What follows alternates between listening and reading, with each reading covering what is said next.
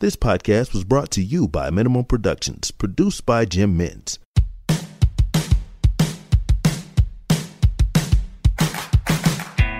This is Diplomates, a geopolitical chinwag with your host, Misha Zelinsky. Ambassador Curtis Chin served as the US ambassador to the Asian Development Bank. In doing so, he became only the fourth US ambassador of Chinese heritage. As one of the world's foremost experts on the Asia Pacific region, he now serves as the Asia Fellow of the nonpartisan Milken Institute and works with a range of startups and impact funds in Asia. Curtis joined me for a chat about the US China trade war what a deal looks like for both countries, the future of global trade and governance, and how the world should respond to countries that want to break the rules. I also want to say from the outset that I recorded this episode via video link, and so it's a little patchy at times. I hope you enjoy it. Curtis Chin, welcome to Diplomates. How are you? Hey, doing well. Great to be with you. And uh, I should just reference for the audience that um, we are doing this uh, through the, the web chat interface. So you're currently in Bangkok, which is three hours behind Sydney time. So um, thank you for joining us. Um, you're an American in, in Thailand, but uh, thank you for joining us as an international guest. No, delighted to be with you. You know, I think with so many of us, it's uh, one city one day, another city the next day. Um, but very clearly, um, I spend most of my time here in Asia, really Southeast Asia. Uh, you know, with the Milken Institute out of Singapore. Um, but um, yeah, from the U.S., but back and forth between the U.S. Uh, and Asia Pacific. So, so great to be with you today, chatting about Asia Pacific, yeah, sharing some thoughts on Australia, the rest of the region, and some of the big stories uh, of these weeks, um, and probably the whole year, which is front and foremost uh, China and the U.S. Yeah, and I think that's that's actually a good place to start. So, you know, you're a, obviously an Asia Pacific expert. Um, you spent a lot of time um, in the uh, Asian region. Big news at the moment, and last certainly the last six to twelve months has been this question of trade, and certainly this trade tensions between uh, China and the United States, and what increasingly now looking um, like a trade war. So I suppose the first question is: Is this a trade war, and and what should uh, the world make of the um, these sort of these trade tensions between the United States and China? Uh, well, you know, first let me go back to uh, your comment that uh, I'm an expert. I don't think there's anyone that's an expert in terms of what's going on uh, right now between the U.S. and China. I mean, it really is unprecedented. You know, I was very lucky to serve, you know, primarily in Republican administrations, but I was lucky to serve also uh, in the Obama administration as our U.S. ambassador to the Asian Development Bank. And I'd say, you know, for a long time, Republicans and, and Democrats, uh, no one's really been a big fan of tariffs.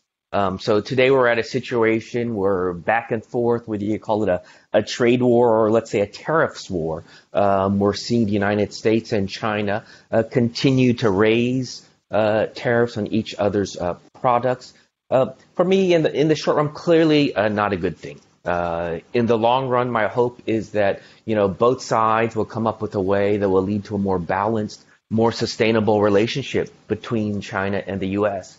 But also, you know, if uh, both sides succeed in moving this forward, it will be to the benefit uh, of the entire region, of all of Asia Pacific, including Australia. And you think about countries uh, that, in my view, have become so dependent uh, on China as a source of, you know, purchases of their commodities. You know, Australia comes to mind, but also as a place where you move supply chains because labor costs have become uh, or have been cheaper there. Um, so you've seen this movement over the what last decades, um, but that needs to change. You know, uh, one, it's already changing even before this tariffs back and forth, uh, because uh, the cost of production in China is getting more expensive. Um, but also, I have to say, quite frankly, that as we think about China's behavior, what might have been acceptable two or three decades ago, when clearly China was a poor country, um, is not acceptable today. You know, bluntly, we might say, you know, China it's time for China to grow up uh, and take on some of the responsibilities that come with being, again, a great economic power. It's interesting you said there, you touched on that for a long time the, the bipartisan consensus in the United States, certainly globally too, is that free trade is good, tariffs are bad, uh, interventionism is bad. What's interesting is, I suppose, firstly, um, you know, and I get keen to get your take, take on this. A lot of people say that this is a Trump thing, but it's actually, interestingly, perhaps the only thing um, that both sides of the United States of the aisle uh, politically agree on, which is that um, uh, as it were, on trade is popular and, and bipartisan because you, you saw Trump tweeting as he does um, about tariffs that he was going to put on and being encouraged by the uh, the House uh, Speaker Nancy Pelosi and the Sen- Senate Minority Leader uh, Chuck Schumer saying he was doing a great thing to keep going. So it's interesting in a very quick way, to in a bipartisan way, to have a, a more assertive approach to, to Chinese trade uh, in, the, in the United States. So I'm curious to get your take on what that journey is and how the United States has gotten itself to this point. Well, you know, it's I, I think to your point, it, it's clearly not just a Trump thing. I think President Trump, to his great uh, credit, has really captured kind of the, the moment, the, the feeling, the frustration of not just Americans, but people all around the world uh, who have tried to engage uh, with China. Clearly, the world has benefited from less expensive products made in China because of, you know, traditionally what have been lower labor costs. Um, and in many ways, it was a gamble. Uh, uh, with purchasing products from China, with making products in China, lead also to a more economically, politically uh, uh liberal nation. Uh, that gamble has not paid off. Uh, we're seeing a China today that is much more uh, strict in terms of how it treats its own people, in terms of its crackdowns on Christians and Muslims, in terms of its behavior on human rights. Um, this doesn't, you know, and it shouldn't take away from the successes that China has achieved in lifting really hundreds of millions out of poverty. But again, I think to one of my earlier uh, points, uh, uh, China also has to evolve. China has to grow up. And so Trump has, in a way, uh, uh, come in, come into this moment. Really, perhaps he was the president for this moment. And even China uh, in the past has said this uh, uh, this trade imbalance between the United States and China is not sustainable because ultimately it will lead to a pushback, and we're seeing that not just in the United States. Um, but really throughout the Southeast Asia region in particular. You know, again, I'm based mainly in Southeast Asia, and when I speak to uh, chairman, CEO, senior leadership of Southeast Asian businesses, you also find tremendous uh, support, tremendous sympathy uh, for the points that Donald Trump is made, making. You know, I was out actually recently uh, with the chairman of a Southeast Asian uh, uh company. He stepped down as CEO from his role. Um, and what he said to me was very interesting. He said that in many ways, they would all love to go on record and say what Trump is saying. But China has been a vindictive uh, uh nation that we've seen records uh, uh, recently of where they've punished companies uh, for doing things that went against uh, China's uh, foreign policy. Um, you know, one specific example would be South Korea. You know, in South Korea, uh, there's a huge conglomerate called Lotte, a big South Korean company, respected company. the South Korean government, to protect its own people, made the decision to install kind of like a missile defense system. Um, the land that was used was once owned by Lotte. So what happened? China sought to punish uh, Lotte in terms of its business transactions uh, in China. So just one very real example of how the Chinese government behaves uh, against individual companies.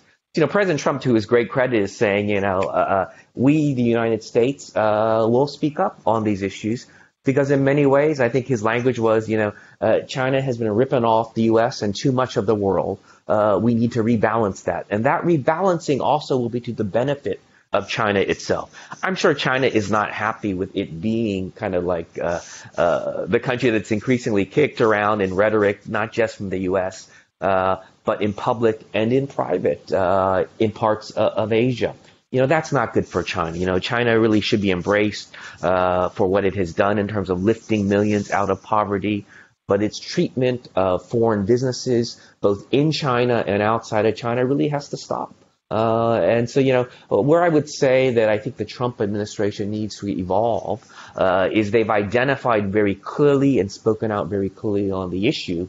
But I think they have to evolve in a way that also brings in their many natural allies to come together and to help China move forward uh, in this situation. Now, one of the things I'm curious about, you know, Trump sort of, you know, is always uh, promoted himself as the great deal maker, you know, but the, the question of tariffs is obviously that it, it lifts, you know, it sort of punishes the um, the country that's seeking to export for some sort of practice. But at the same time, it obviously lifts prices for households. Now, a figure I saw uh, was that you know if they end up putting this 25% tariff on all Chinese um, imported goods into the United States, you're talking about $2,500 a year per household uh, increase in the cost of living. I mean, the thing I'm curious about is does this have impl- implications for Trump uh, in a domestic policy sense? And also, to your mind, you know, what does a deal look like? What is you know, Trump talks focuses a lot on uh, you know trade deficits, but what does a deal look like, and what, what does victory look like in this situation? Because the grievance is clear, but it's not as clear one who wins, i.e., you know, do households in the United States get punished, and secondly, you know, what does the deal look like uh, in the minds of Trump or, or, or other experts? Yeah, a number of interesting uh, points you raised. You know, first, uh, when you have tariffs, I'm no fan of uh, uh, tariffs. You know, tariffs ultimately, I hope, are means to a more balanced relationship between the United States and China. So, you know, there's that question, you know, who pays uh, for a tariff? So, you know, let's say you're selling a product, a, a tariff uh, uh, is imposed. one question will be, can that tariff be passed on to the end consumer? right? Then, of course, the consumer will most ultimately uh, pay. Will that company, though, first try to absorb it because they're afraid of losing the business? So a little bit more complicated than what people say. Um, but I also underscores there are always winners and losers uh, when it comes uh, to tariffs. Um, another interesting point, we talk about, you know, the impact uh, of tariffs on the American uh, consumer. Uh, but, you know, I remember I did one interview where someone said to me, yeah, but don't you benefit from uh, uh, cheap products at Walmart. Oregon, that's a big American uh, store.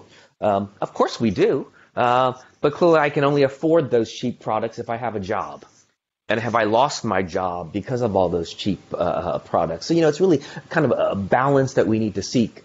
And then likewise, when people raise the, the point of, you know, American consumers ultimately in the short term uh, pay, you know, uh, I wonder, you know, if people will pose that same interpretation to China. Uh, or is it just China cares less about its consumers and they're thinking that the U.S. will worry about its consumers, but China will not, as it tit for tat tries to raise then tariffs uh, uh, the other way around. Um, so, so, so, you know, I, I, think we need to look at the individual winners and losers. I think the Chinese uh, are now trying to target uh, agricultural areas, you know, big support areas for, for President Trump. Um, uh, as we think about the politics uh, of trade, also, you know, President Trump, of course, is running for uh, re-election. Election is next year, next uh, November. That's a lot of months before that election uh, to get a deal done. Um, so we'll see how it plays out uh, with this timing. Um, your second point, you know, what will a deal look like? Uh, my fear is that ultimately there will be a face-saving deal uh, where each side claims victory, but really nothing changes. and so that goes to you. What is success? Uh, um, for me, success isn't simply the Chinese buy a lot more uh, U.S. Uh, exports, right? Uh, um, clearly, uh, that's a short-term win, um, but it doesn't address the long-term issue that many countries, maybe the U.S. at the forefront, but many countries are facing with regards to China which is theft of intellectual uh, property, which is forced technology transfers, which are non-tariff trade barriers. It's a range of things that uh, companies, whether they're Australian or American uh, or from somewhere in Southeast Asia, are facing. For me, a real success would be if some of these things uh, uh, change. You know, there was some uh, talk that actually that the Chinese, as part of the negotiation process, had agreed to some of this because perhaps they saw that it was in their interest too. Um, and this where you know you know who knows the backstory and all these uh, uh, reports and tweets, but then you saw uh, most recently you know leading up to the latest uh, announcement by President Trump about really uh, a move to impose tariffs on all Chinese uh, exports was this point that China reneged, that China moved backwards in terms of edits on a agreement that the negotiators has already agreed to.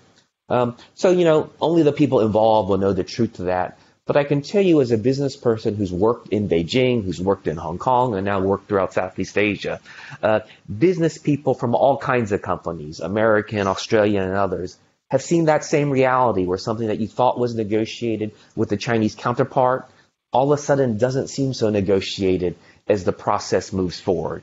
So I would not be surprised if there was quite a bit of truth to that comment, to that tweet uh, from President Trump. Uh, the Chinese renege, the Chinese move backwards, uh, and so again, that needs to uh, to change. So again, when we talk about you know what is victory, victory ideally is a victory for both sides.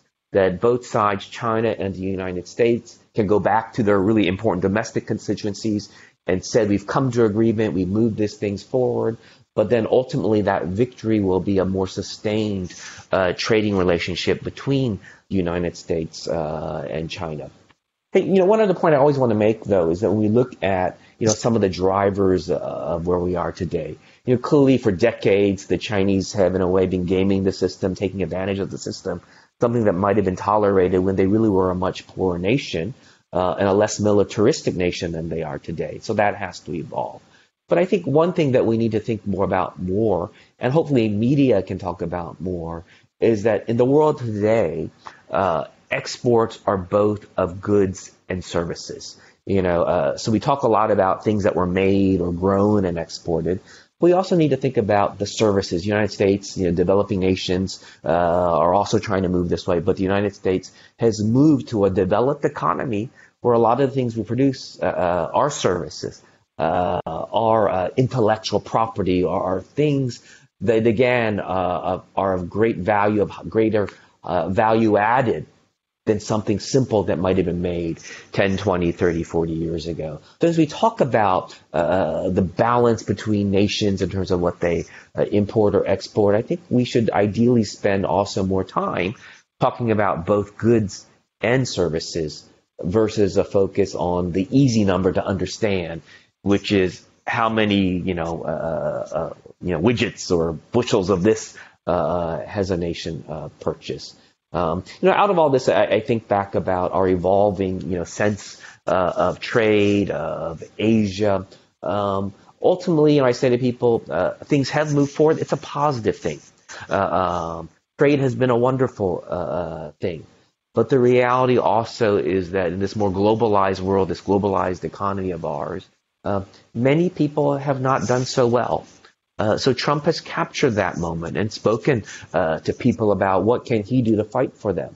But I see that across this uh, world of ours, across Europe, but, but very much across here in Asia, where, you know, in the Philippines, you know, had a recent election also, uh, uh, a very populist leader. India is going through an election. Indonesia had its own election, where leaders are have to respond to the vast number of citizens who maybe don't see that they become uh, better off uh, as part of this globalized uh, economy.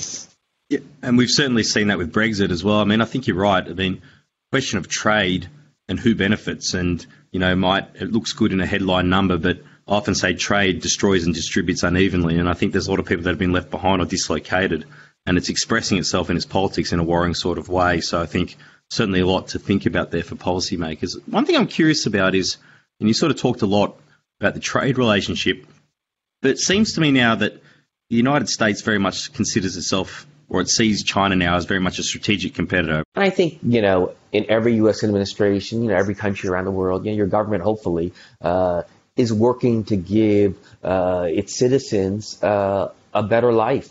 Um, and so I, I, think what we've seen is this continued movement to, you know, a richer world uh, but also a more unequal world. And so you've seen so much talk about inequality uh, kind of bubbling up over these last really uh, two decades.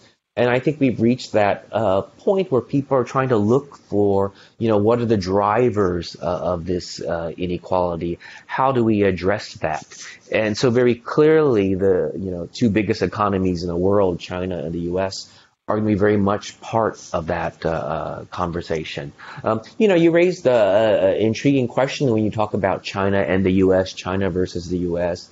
Um, for me, you know, taking a step back, uh, in many ways, I, I, see things also as not just China versus the U.S., but a uh, a U.S.-driven system uh, versus an alternative that China is pushing when it comes to concepts of competition, economics, of trade and governance. Um, in general, I'd say no country wants to choose and say I'm on the U.S.'s side or on the China side. Uh, uh, but I would say to nations, I would say the people of Australia and elsewhere, um, really it's up to you to decide uh, which system is better for your own people. You know, for me, clearly I'm biased. Uh, I'm for a system of free markets, free trade, and free speech. This is not what China is for, right? Uh, but often people will say, uh, uh, but I got to follow the money. I got to pay the bills. I got to do what I need to do. It's China that is the big customer, right? And so that's where people need to think through. You know, it's a very difficult question sometimes. You know, I spoke recently at a Bloomberg event uh, in Singapore on this whole same issue of China and the U.S. Uh, um, and I was struck by one of my uh, fellow panelists, uh, a friend. You know, he's actually you know from the Democrat side versus Republican side, but clearly we're both Americans. Uh, uh, uh, Kirk Wagar, the former U.S. ambassador to Singapore, it was very interesting when he made a comment, and that comment was basically Western businesses when they deal with China. The big question for them is do you have to sell your soul or to what degree do you sell your soul? So, so I'm paraphrasing his comment, but that's that challenge. You know, uh, uh, you know, uh, um, uh, you're going to make so much money, hopefully, uh, dealing with China. The reality is many companies lose money dealing with China. But in pursuit of that market or in pursuit of that cheaper production base, do you simply look the other way on all the terrible things that China is doing. You know, maybe case number one uh, we see these days are these reports coming out of Xinjiang, this northwest part of China, of where they put, you know, by some accounts, one million to two million uh, people into camps. You know, some would say concentration camps, with all the terrible connotations that you know raises uh, from World War II. Um, but they put people there simply because they're Muslim. Uh, and that clearly, I would hope the world would speak up about. Uh, uh, but we've seen how uh, Muslim nations, many nations, uh, have looked the other way. Uh, it's China's right, I think one Saudi uh, leader said, as to how they deal with what China perceives as a terrorism threat. but you know, for me, you know, um, yeah, maybe I'm not getting any business in the near term in China because I want to speak up on behalf of all Chinese people, right? Whether they're Muslim or Tibetan or Han Chinese, you know, I'm ethnic. Uh, uh, people can't see me. We're doing a podcast, but you know, I think my great grandfather uh, uh, went to the U.S. way back when late 1880s to I don't know help build the railroads or something. Uh, um, I'm ethnic Chinese, but but for me, it shouldn't be about your ethnicity, the, or really even your nationality. Um, but people should be willing to speak up on behalf of those that really need speaking up on behalf. Uh, so clearly, the Muslims, uh, uh, Tibetans, um, but even Christians. Uh, we're seeing reports that the Chinese have been particularly aggressive in tearing down uh, Christian churches, which they don't recognize. These are all not great things. But what if you want to do business in China? You say nothing because you're going to make some money. You know, it's a very difficult uh, uh question for uh, for people again who have to pay the bills. Uh, but for me, um, you can't, in my mind, simply choose to say nothing because you want the money. Uh, uh, there is some balance, and each individual, each company needs to think through what is that. Uh, and in the long run, uh, my hope is that all Chinese people will appreciate this notion that every single individual has value. There, there I go, sounding like an American. Ha! well, that's okay. It's uh, it's uh, it's it's good to uh, be of your people, but I, I'm just so curious, you, you, are touching quite a bit there about you know, the rule of law, I think, largely. I mean, and the United States has largely underpinned this since World War II, certainly, and the so called rules based global order. China's really bumping up against that now. And, um, you know, one of the things I'm sort of curious to take on, I mean, where are the areas that you think um, that the United States is prepared to sort of turn the other way? So, for example, if you take the South China Sea, um, where uh, you know Barack Obama, President Obama, uh, sort of didn't do a great deal as the as the Chinese government sort of uh, constructed these uh, artificial islands in the South China Sea and then militarized those islands and has in effect has in effect sort of an, annexed a part of the South China Sea. I mean, how do you see things of that nature when it comes to getting the, the Chinese government to obey and respect um, maritime law in that instance, where the uh, the uh, the international courts very clearly ruled against China and essentially ignored them. I mean, how do you make your earlier point about China and being need to be responsible grown up actor? How do you actually enforce that um, with the Chinese government? I think the reality, uh, even when I go back thinking about that question you asked, the reality is it cannot just be China and the U.S. deciding, right? Uh, what are the regional bodies, global bodies that can play uh, really a, a shaping uh, role? I mean, the reality is at the end of the day, and sadly, this goes back to you know a statement. Even if you think about Chinese history, that power grows out of the barrel of a gun. You know, Mao famously said, you know, in the Civil War uh, in China.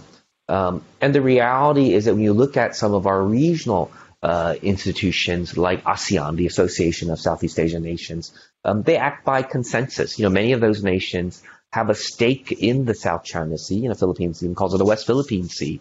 But China has been very aggressive uh, in building up, uh, uh, I don't know we call them islandettes or little islands or fake islands, I don't know. Uh, and then, uh, despite saying they wouldn't, moving to militarize them.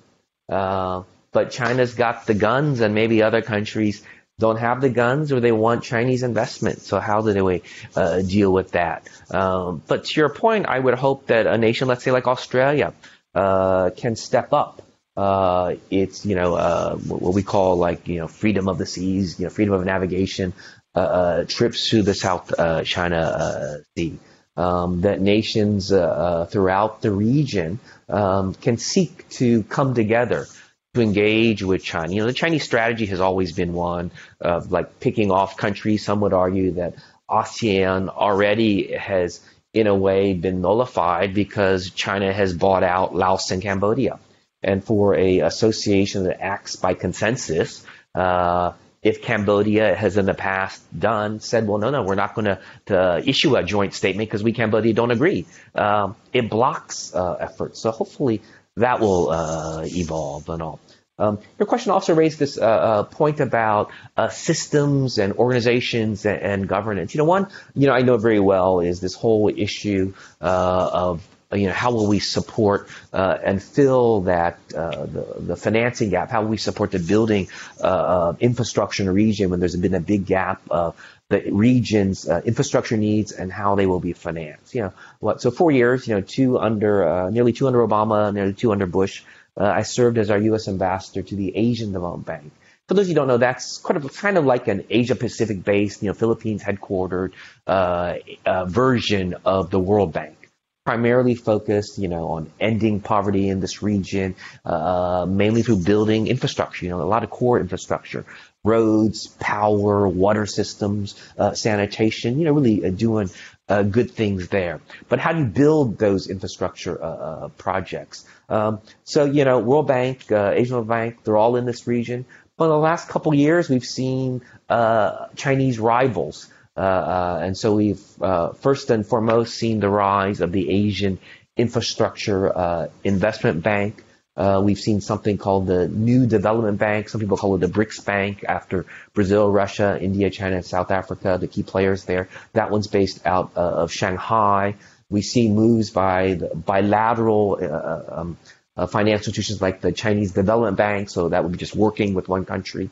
Uh, versus these multilateral banks. So we're seeing a lot of new players uh, challenging that old, what they call those old Bretton Woods type institutions um, uh, to finance and move Asia forward. In many ways, that's a good thing. Hopefully, it makes some of those old bodies, like my you know my old colleagues at the uh, ADB, a little bit more uh, hungry, innovative, uh, focused on, on, acting quicker uh, to serve the needs of this region. But it's a bad thing if what it is, it's also a push uh, to the bottom. who will get the money out the fastest? Um, you know, when I was on the board of the Asian Development Bank, I'd visit a nation Usually I engage more with the Ministry of Finance as they seek to get funding for key infrastructure projects. Um, you know, ADB, I think to its great credit, uh, like the World Bank and others, you know, will try and push for certain what we call safeguards.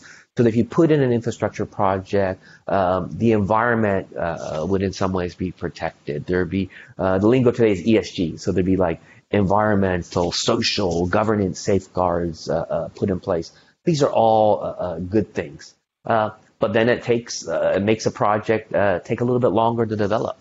Um, so if you're a country just in search of financing, what if all of a sudden a Chinese-backed bank says, no, no, no, we don't care about those ESG, those safeguard standards. We trust you as the borrowing uh, country to decide what's right for your own people. So there's some, uh, you can see there would be sympathy for that. You know, you decide what's right for your own country in terms of protecting the environment based on your own uh, uh spot in that kind of development, you know, uh, line. Um, uh, but then the Chinese might say, but if we do the financing for you, um, maybe Chinese state-owned enterprises were going to do a lot of the work. Maybe it will mm-hmm. come with 500 to 1,000 Chinese employees and workers. Uh, so I think any nation, you know, they decide, right? It's their money; they ultimately have to pay it back. Uh, uh, so, but read the fine print. Uh, so don't think that because maybe the Chinese aren't insisting on certain safeguards that others might, that it doesn't come with other things that they might well insist upon. Um, and so that's how it should be. As long as it's transparent, as institutions are accountable, that's how it should be. Let the market compete. What the big problem is, though, we're beginning to see it even in China's, you know, much vaunted uh, uh, One Belt, One Road initiative. This is their big infrastructure funding push. Is that what if decisions aren't made uh, fairly? What if corruption is involved? What if you know uh, uh, uh, um, money changes hands? And case in point has been what we've seen has happened in Malaysia. You know, in the last year or so, Malaysia brought back uh, it's a longtime uh, prime minister, probably the oldest prime minister in the world now, uh, Mahathir, uh, came back in, was swept uh, uh, his party back into government, overturning the rule of, I think, for decades of what is now the opposition party. And when Mahathir came back in as leader of Malaysia, he, he raised questions uh, it certainly raised eyebrows in China, but he raised questions about some of the big infrastructure deals that were signed uh, uh, by his predecessor, Najib, with the Chinese uh, uh, government. Um, and to his great credit, forced renegotiations. And so one that's come up most recently is, I think shorthand it's called like an East Rail project, you know, uh, um, you know, really so much money in these huge infrastructure projects. Mahathir was ultimately able to shave the cost of the uh, product or project, not exactly apples and oranges because the, the project did change somewhat, but shave the cost of that product project by a third. Uh, uh, and so it makes you wonder where was that extra third? You were talking really tens of millions of dollars. Where was that money going? you know, mm. into Chinese pockets, into construction company pockets, into Malaysian uh, uh, pockets.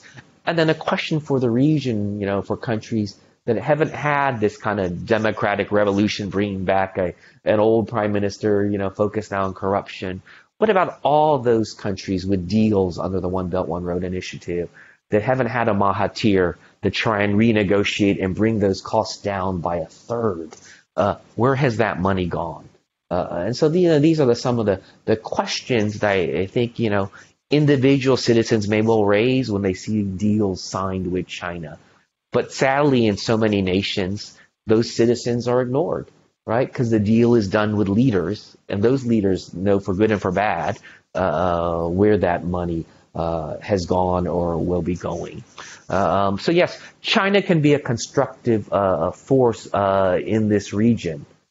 But for that to uh, to happen in this changing world of ours, China too must evolve. And so bringing this all kind of full circle to how we began, talking about China and the U.S. Clearly, we see this rivalry between the China, between the Chinese and the U.S. governments at this time. Hopefully, it's not a rivalry between the peoples of these two nations, uh, where people just want a better life for themselves. Uh, but it's also a rivalry, I believe, between different systems. Uh, uh, so uh, this Chinese system is one again of subsidizing their own companies. To what degree uh, is that acceptable, or should it be acceptable? And then how do you have a level playing field uh, when you're up against a state-owned enterprise that's completely subsidized uh, by the second largest economy in the world? I think these are important questions that, again, are not just U.S. versus China questions. Um, and hopefully, there are questions that are also being asked within China. But we're seeing now in some of the reports uh, that are coming out of China, you know, few and far between, uh, uh, where China itself is cracking down on its own Chinese economists uh, and th- their own people uh, who would dare challenge uh, what Xi Jinping is pushing through right now.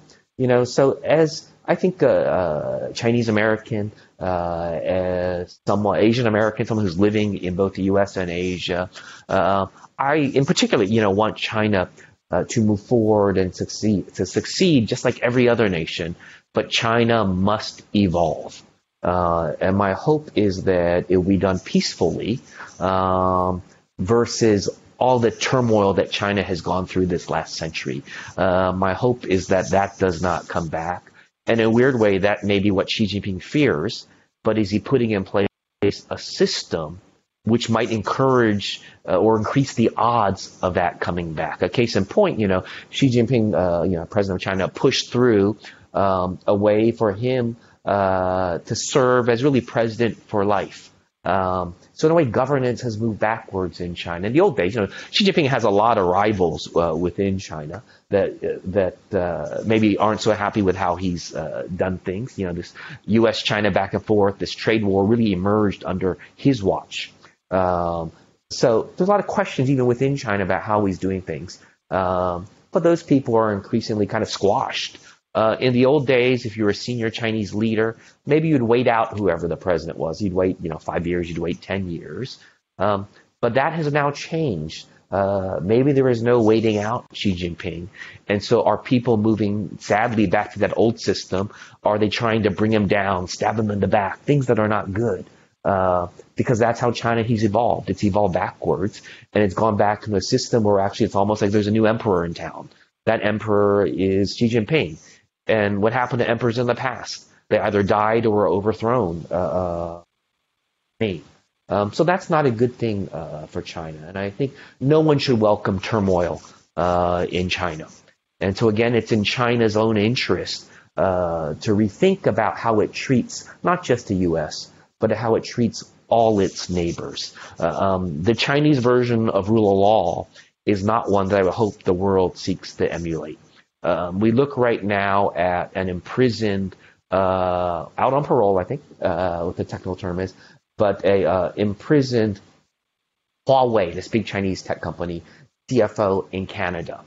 Yes. Under the Canadian version of rule of law, I think that Huawei executive has just moved from one of her uh, multi-million dollar houses in Vancouver to another multi-million dollar house uh, in Vancouver while she goes through the Canadian legal process as will she be extradited to the United States regarding charges of which was she really directly involved in her companies uh, trying to avoid uh, sanctions uh, on Iran, creating shell companies, all these things. Right? So the rule of law is proceeding. Meanwhile, in China, uh, um, and I dare say it's not coincidentally, uh, uh, but connected, uh, China has retried one Canadian, I think sentenced him to death. Uh, China is now putting, uh, I think, two Canadian citizens under arrest, alleging that they're spies.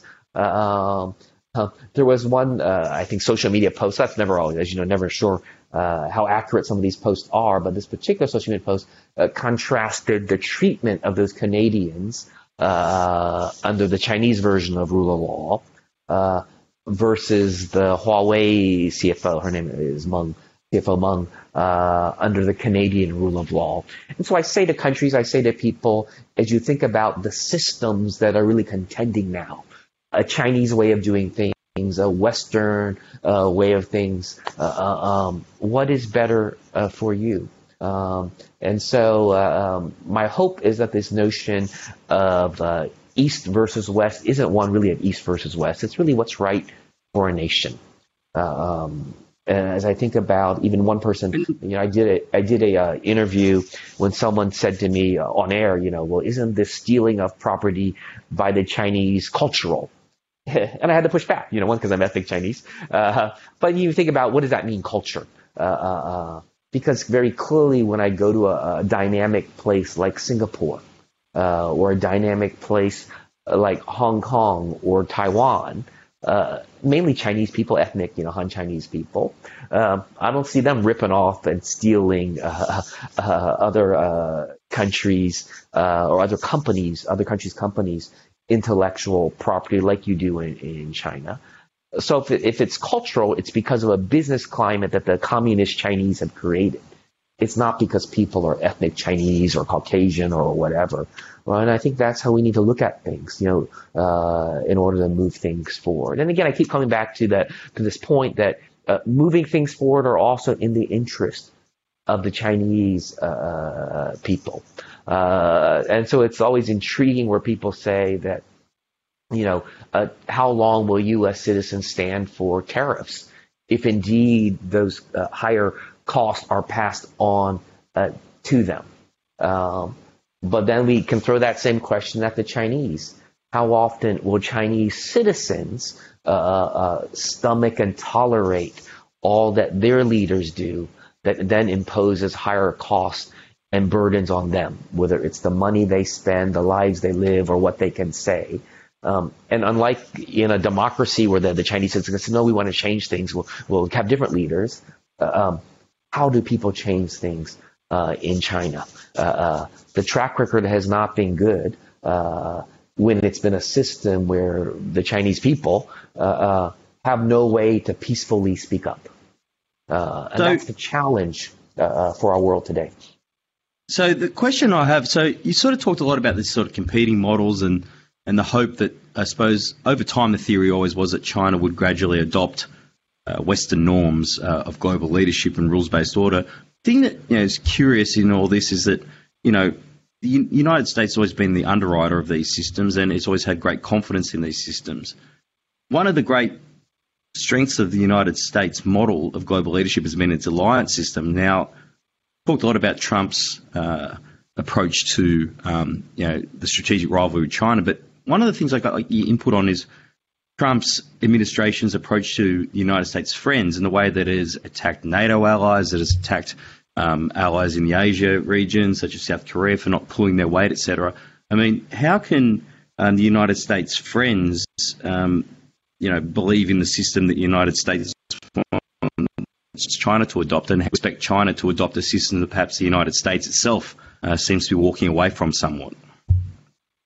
I don't know if the um, uh, the United States is walking away from uh, a system uh, that we've all benefited from, you know, uh, uh, this global trading system. Um, but very clearly, the United States is saying it needs to be, you know, changed uh, and fixed. You know, one case in point I look at is, you know, think about all these global bodies, um, and that's where my hope. You know, we talk about West versus East, but I hope some of these global bodies are really seen as global bodies because I think part of the challenge is we say it's a Western system. Well, I'm from the East. I don't want that system. Right. But I would argue mm. that things like human rights, you know, free speech, you know, uh, uh worship, you know, whatever you want, uh, uh, your religion, uh, whatever your faith is, isn't a Western concept, uh, but that I hope would be more universal concepts. Um, so going back to your point, so one of the institutions that I think needs to evolve, one example would be the World Trade Organization right? And I think even the WTO leadership uh, has said, yeah, we need to change too. And it's the Trump administration that is pushing for some of these changes. One example would be under WTO rules right now, uh, China is still treated as a developing nation. So maybe it's allowed to do certain things. Can it have more state-owned enterprises, more support for state-owned enterprises than a developed nation can? Um, so doesn't that need to change? Um, for me, it's kind of ridiculous also that uh, this second largest economy in the world, that is China, and some would say largest economy based on purchasing power parity, that this nation still borrows money from the World Bank, still borrows money from the Asian Development Bank. Uh, um, um because it says, oh, we're a poor country. So again, it goes back, I think, to these uh, uh, metrics. Um, but very clearly, China has resources that other nations do not have. You know, China, again, amazing, you know, has put this like little rover on, I think, the far side of the moon. And yet it still borrows money uh, from the World Bank and the Asian Development Bank because it says, oh, we're a poor country. We need these subsidized loans uh, to help us fight poverty right? And so I think these institutions need to change. WTO, ADB, World Bank, and how they treat uh, a nation uh, like China. And what's great about these rules-based organizations also, it would be that it's not just about China. If we're another nation in that same kind of role as they move up, they also should, in a sense, graduate uh, from these kinds of assistance like grants and subsidized uh, loans. Um, and so I think we think about this, you know, China and the U.S. I think that's part of the challenge that right now, because of these tariffs, it's seen as China versus the U.S. But in many ways, uh, there will be many allies in, in this uh, battle if they could speak freely, and also many more allies in a sense if the Trump administration, to your point, I think we're more adept in how it handles its longtime allies and friends. You know, uh, um, the U.S. relationship with Australia, with Thailand, uh, with Singapore, with the Philippines. These are relationships that will continue to evolve, um, but really are foundations uh, for moving things forward in a way that would, I think, benefit uh, the countries involved, but also benefit this region, this Indo-Pacific region, as well as the world. So one question I want to ask you: You are a member, or you have an involvement in the International Republican Institute, the IRI, which is responsible uh, for promoting democracy globally. I mean, there's a sister organisation, the idea, the Democrats' version of. Um, you know, traditionally people always thought that you know, China would grow rich and then it would grow democratic.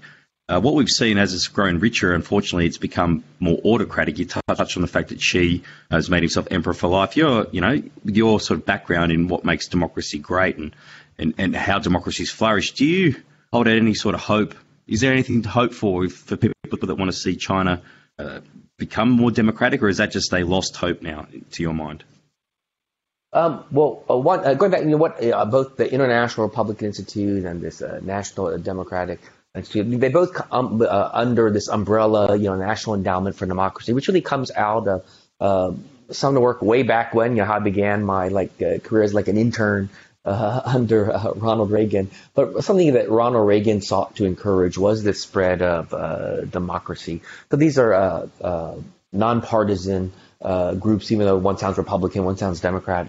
Um, and their job really is to encourage uh, democracy. But I think more importantly, and this goes to the heart of your question, uh, to encourage institutions um, and systems and processes that allow democracy uh, to flourish. You know, uh, I'm usually always like the most hopeful person in the room, even though like the room's falling apart.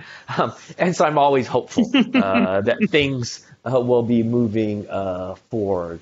Um, but I think it's important that we talk about democracy that we realize that democracy is not just elections. Uh, democracy is about, uh, um, you know, balance. It's about uh, systems, checks and balances. It's about institutions. Um, and so, like the work of both uh, IRI, NDI, would be things like encouraging political parties, doesn't matter which party you are, uh, but encouraging, uh, encouraging political parties uh, to think through the use of research, degree that you know it's allowed or easily done in a given country, so that they can better understand what citizens are worried about, what they're concerned about, and then think through how they can best address uh, those concerns. You know, it's about how do you strengthen uh, a democratic process where people don't like whoever is running. There's a chance to get rid of uh, that person. So yes, I'm hopeful uh, for China in the long run. Um, but clearly, what we've seen in this last what uh, five years uh, is a China that's become much more uh, economically assertive and militarily aggressive uh, in the Indo-Pacific region. Um, and so, what will happen over time? The reality is that it won't just be China and the U.S. contending it will be the other rising powers uh, in this increasing what they call multipolar world that will also have to contend with a rising China. Uh, you know, one day we'll see India come into its own. We will see Indonesia, the largest economy in Southeast Asia, come into its own. How will China engage with an India, uh, with an Indonesia, with a stronger uh, ASEAN, Association of Southeast Asian Nations? Uh, how will they deal with this? you know, probably one of their biggest headaches uh, is their friend North Korea. Uh, at the end of the day, I believe, you know, here I'm being hopeful again. Uh, I believe that Korea will be united one day. Uh, But clearly, when it unites, the reality will most likely be a democratic, capitalistic, uh, uh, more in a way uh, westward oriented uh, democracy versus the model that uh, China and North Korea itself now present to the world. And so, really what holds back these two nations uh, from coming together, North Korea and South Korea, uh, is China. Uh, China would probably prefer uh, kind of a somewhat uh, unstable North Korea on its borders than united westward-looking Korea. And so China has a lot of headaches, you know, uh, to contend with.